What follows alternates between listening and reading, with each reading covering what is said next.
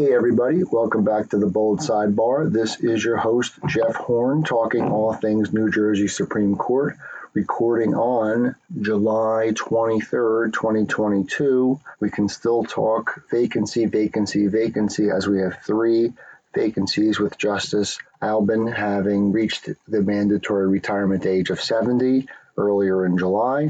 So we've got our three vacancies. We only have Chief Justice Rabner, Justice Solomon, Justice Patterson, Justice Pierre Louis, who have been properly vetted and put through the uh, political system to become New Jersey Supreme Court justices. And then we've got Senior Appellate Division Judge Fuentes, elevated by the chief and pitching in on some cases. However, You'll, as you'll see today, there are cases that Judge Fuentes cannot participate in, perhaps because they were in front of him below. So that's where we are. Uh, Rachel Wainer Apter's nomination from going on a year and a half ago is, is still out there, but that would be only one of three slots. The New Jersey Globe reported that there's some rumor mill about elevating an, a, a long tenured appellate division judge. But as we sit here in the middle of the summer, sweltering summer, there's been no activity that popped above the fence line to fill these three justice spots, Supreme Court justice spots. And I'm going to jump right into another case that also deals with judicial vacancies and the impact of COVID as COVID comes back to the New Jersey Supreme Court. First, and I have four state V cases for you, picking up on the flurry of the activity at the end of the uh, court term. These cases were all decided right at the end of the court term ending June 30, 2022. Let's get into the big case. That's State v. Marcus Mackroy Davis. And this is a speedy trial case, and Chief Justice Rabner wrote a lengthy opinion dealing with the facts of the case a little bit, but mostly this is a policy case. This is how does the court deal with the Criminal Justice Reform Act, which dealt with bail and detention, while also dealing with the speedy trial rule, the a two year rule while the courts were shut down, limited. The state didn't want to go forward. Certainly, defendants didn't want to go forward. There's been ample litigation, including arguments before the court and opinions of the court, dealing with how to manage the court system during COVID. And now the opinion cites to the fact that there are 6,000 cases where defendants are detained and awaiting trial. So it's an enormous amount of work enormous amount of cases to get through. And what's happened, um, I'm not even into the opinion here. What's happened is, and this opinion is part of that thought process, the courts have pulled judges from other divisions and put them into criminal because 6,000 people are sitting in jail who may or may not be guilty, who may or may not wind up serving a long term. Perhaps they're, they're sitting and they may very well sit in detention longer than their actual sentence should they be found guilty or plead guilty. So lots of resources being thrown at this issue.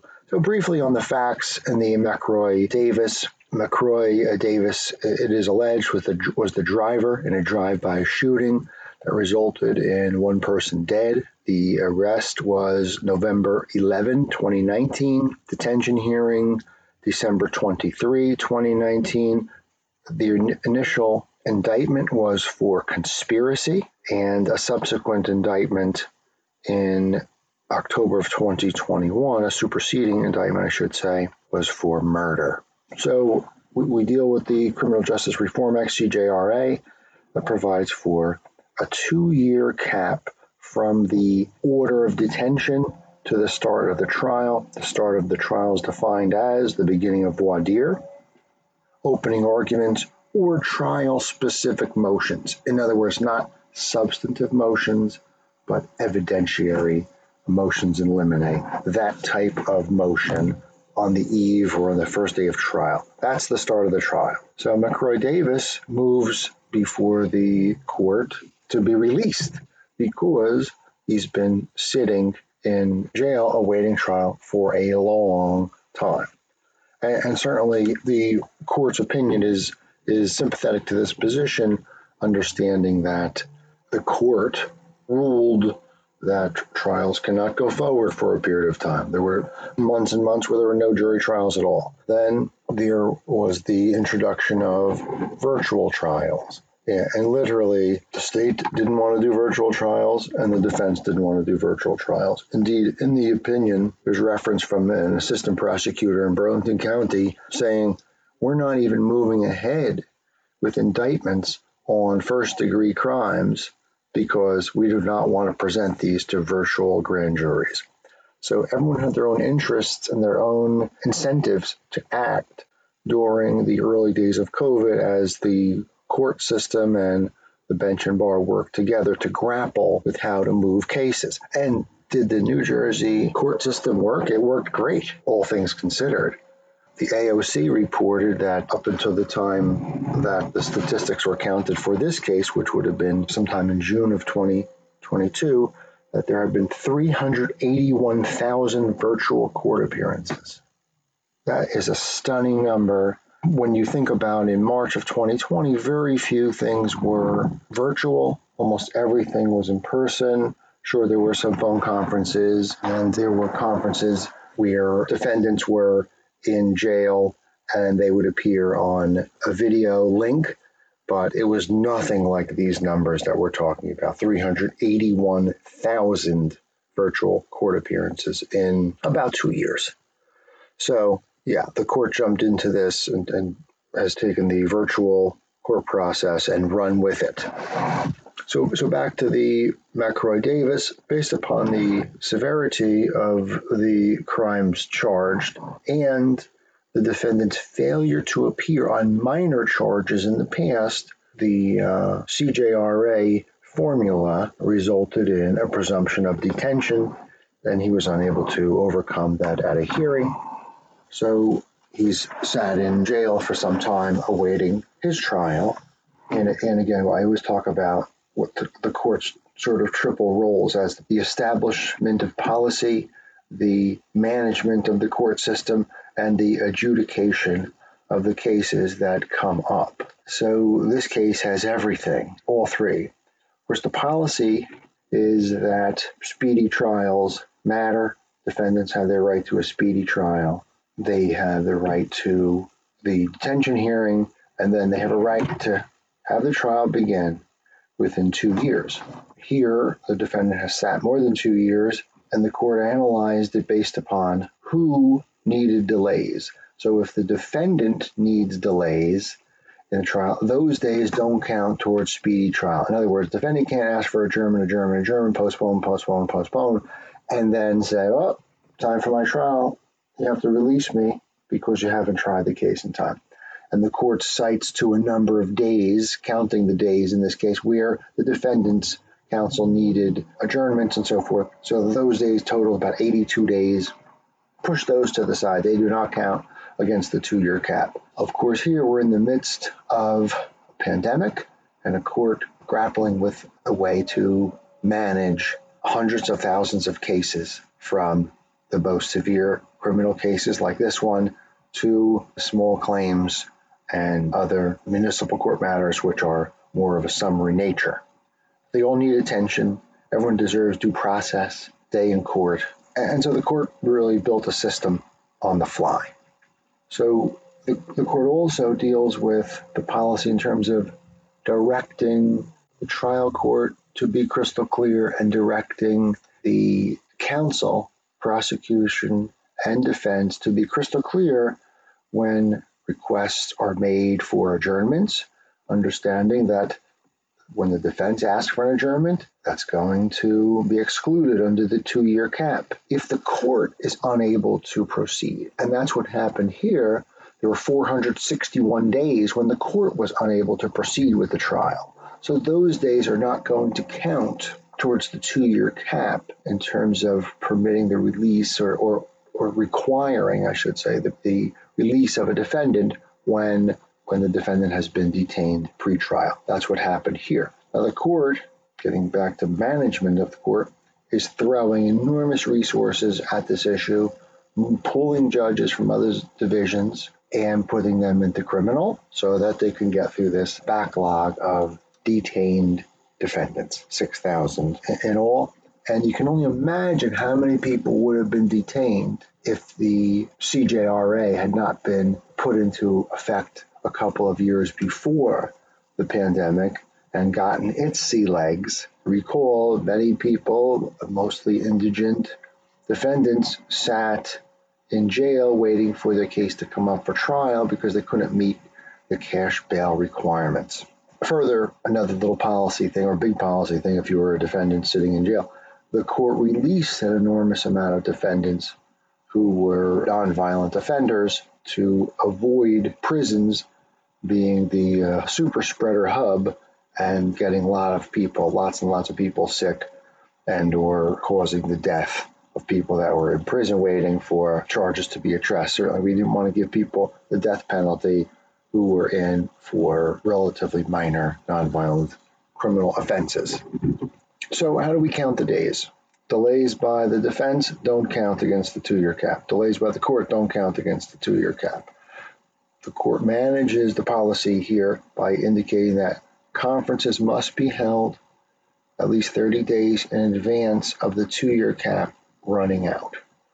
The prosecutor must offer a readiness statement. This can be done in open court or it can be done in writing. The state must indicate that discovery is complete, no substantive motions remain to be filed, no superseding indictment is contemplated, witnesses are generally available, and that the state is ready to go. Once the state meets that criteria, then the essentially the, the two year clock, the two year outer limit clock stops. If the court can start the trial, great. If, if because of court resources the court cannot start the trial, the defendant does not get a sort of automatic release from detention. In terms of the court process itself, again, conferences at least 30 days before the two year cap expires. Trial court judges to keep in touch with their supervisory judge and to coordinate trials in each vicinage so that people's rights to the speedy trial are honored in as great a number of cases as possible.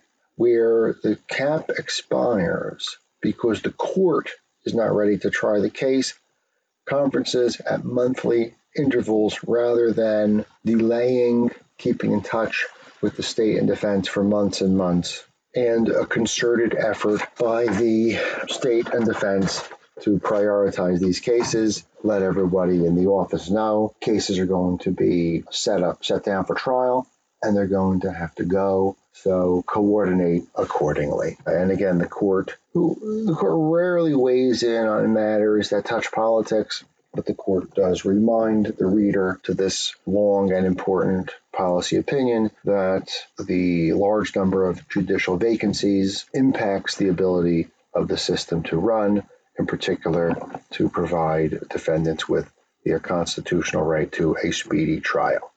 And that again is Chief Justice Rabner for a unanimous court.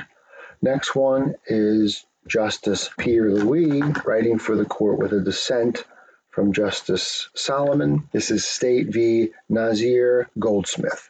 We talked about this case before. This is one of our preview cases, an interesting suppression case out of Camden. An experienced narcotics officer is on patrol in what he described as a high crime area. He sees some guys outside of a known drug house.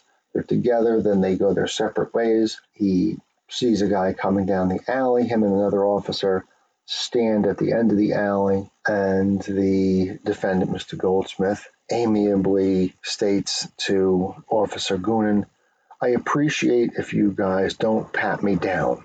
At that point, the defendant is patted down, find a uh, handgun. Later, they also find uh, currency and drugs on the defendant. So in police mindset, that's you know, sort of good policing, right? You, you, you see some guys in front of a house that's known for drug dealing. You kind of get in front of one of the defendants, make contact, and he very respectfully asks not to be patted down. Probably not the best plan for defendants if you want to avoid getting patted down. That may not be the best way to start.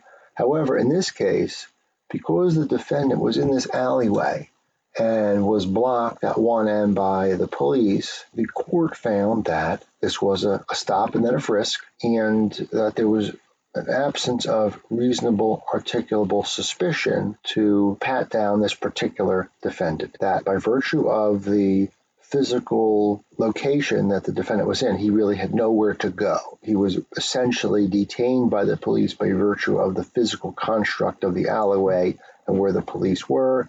The officer testified that drug deals were made where defendants leave drugs in alleyways and, and the exchange is done in the alleyway, maybe even not hand to hand. You leave the drugs, you leave the money, and the exchange is made like that.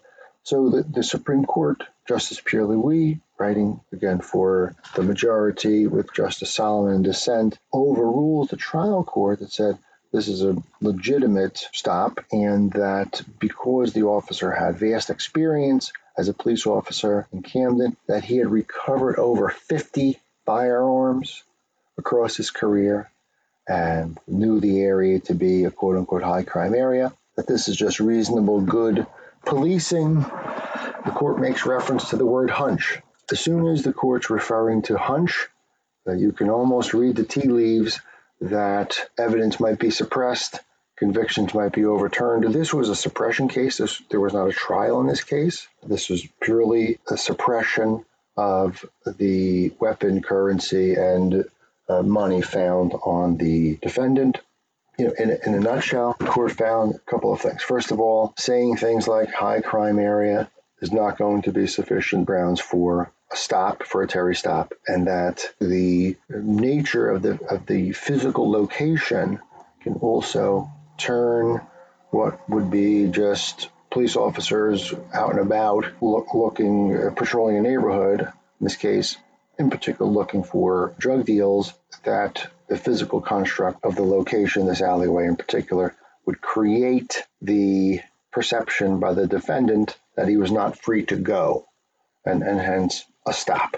The court reinstates the trial court's suppression order, reverses the appellate division. Justice Solomon looks at it differently and suggests that the officers did not block the defendant's path forward. That, that that conclusion was not supported by the record, and hence, since the defendant was not seized, was not particularly was or not actually stopped, or or in some other way uh, unable to uh, walk past the officers, that the stop should be allowed, and hence the suppressed evidence should be allowed in. We talked about this one before. Appellate Division preview, I believe, with Alex Shalom. So I always like when one comes up, and that is one where trial court suppressed, appellate division reversed, Supreme Court reinstates the suppression below. Next one is a unanimous decision authored by Justice Pierre Louis. Judge Fuentes did not participate in this one, so you've got Justice Pierre Louis, Chief Justice Rabner, Justice Albin, Patterson, and Solomon. The case is Quinzel, State v. Quinzel Clark, and it, it takes us back to the Rivas case that we did last time we did State v. cases. Rivas was where the defendant admitted to killing his wife and putting the body in an abandoned house. He had invoked his right to counsel equivocally during multiple interviews, and he had come from the hospital. He had a suicide attempt. He confessed to the killing of the wife. The court suppressed his confessions. Here, we're going to run into the same exact kind of thing. The court suppresses the aspect of a long interview, a 48 minute recorded interview, where 41 minutes into the interview, the detective gets a little more aggressive with the defendant, Mr. Clark, and Mr. Clark responds, Charge me. Call my attorney, Mr. Kiesler, over here. Charge me and let's go. He repeated that a total of three times, and the detective ended the interview. At trial, the entire 48 minute interview was played. The defense did not object to the aspect of the interview that included the defendant invoking his right to counsel.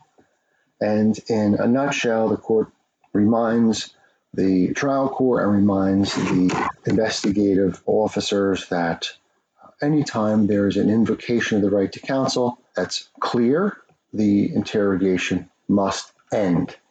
Going back to Rivas, where there's an equivocal invocation of the right to counsel, the inquiry from the detectives must pivot from questions about the events to questions clarifying whether the defendant wants to unequivocally invoke the right to counsel. And th- those questions ought not to automatically lead the defendant to conclude that he or she does not need counsel.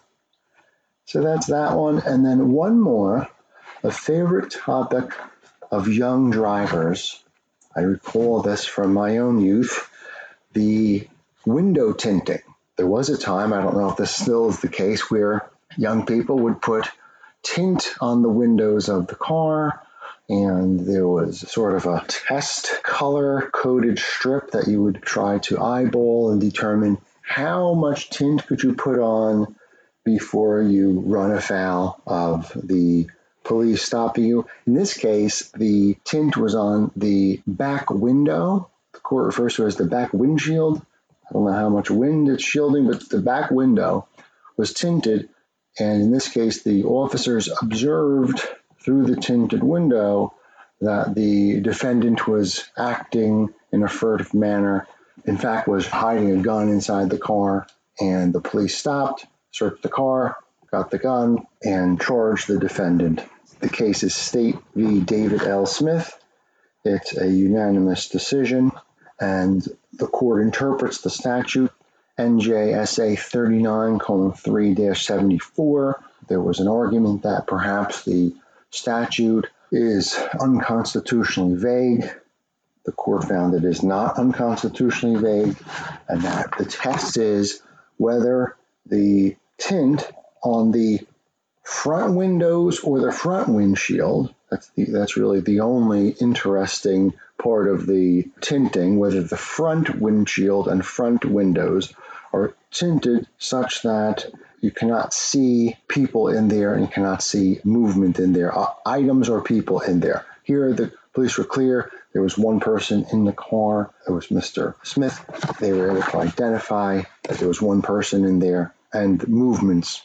Put all that to the side. The bottom line here is that only front windows and the windshield matter, and uh, if the windows are so darkly tinted that the police cannot see people or articles within the car, then they're free to make a stop under the statute. Otherwise, tinted windows are not grounds for a stop. Going back to the 1980s, the time of my driving youth, cars didn't have tint when they came off the factory line. Now the glass is all tinted, it's completely different and the incidence of darkly tinted windows, as far as I see out in the world, is is much less because of the uh, factory equipment. But that, that takes me back to many an argument among the, the young drivers of my day. And here, tinted windows will rarely be grounds for a stop unless the police can literally not see that there are people and articles in the car. All right, that's it. Four state Vs. I'll have a, a few more to wrap up the 2022 session and begin the 2023 session. And uh, hope everyone's having a great summer. Until next time, thanks a lot from the Bold Sidebar.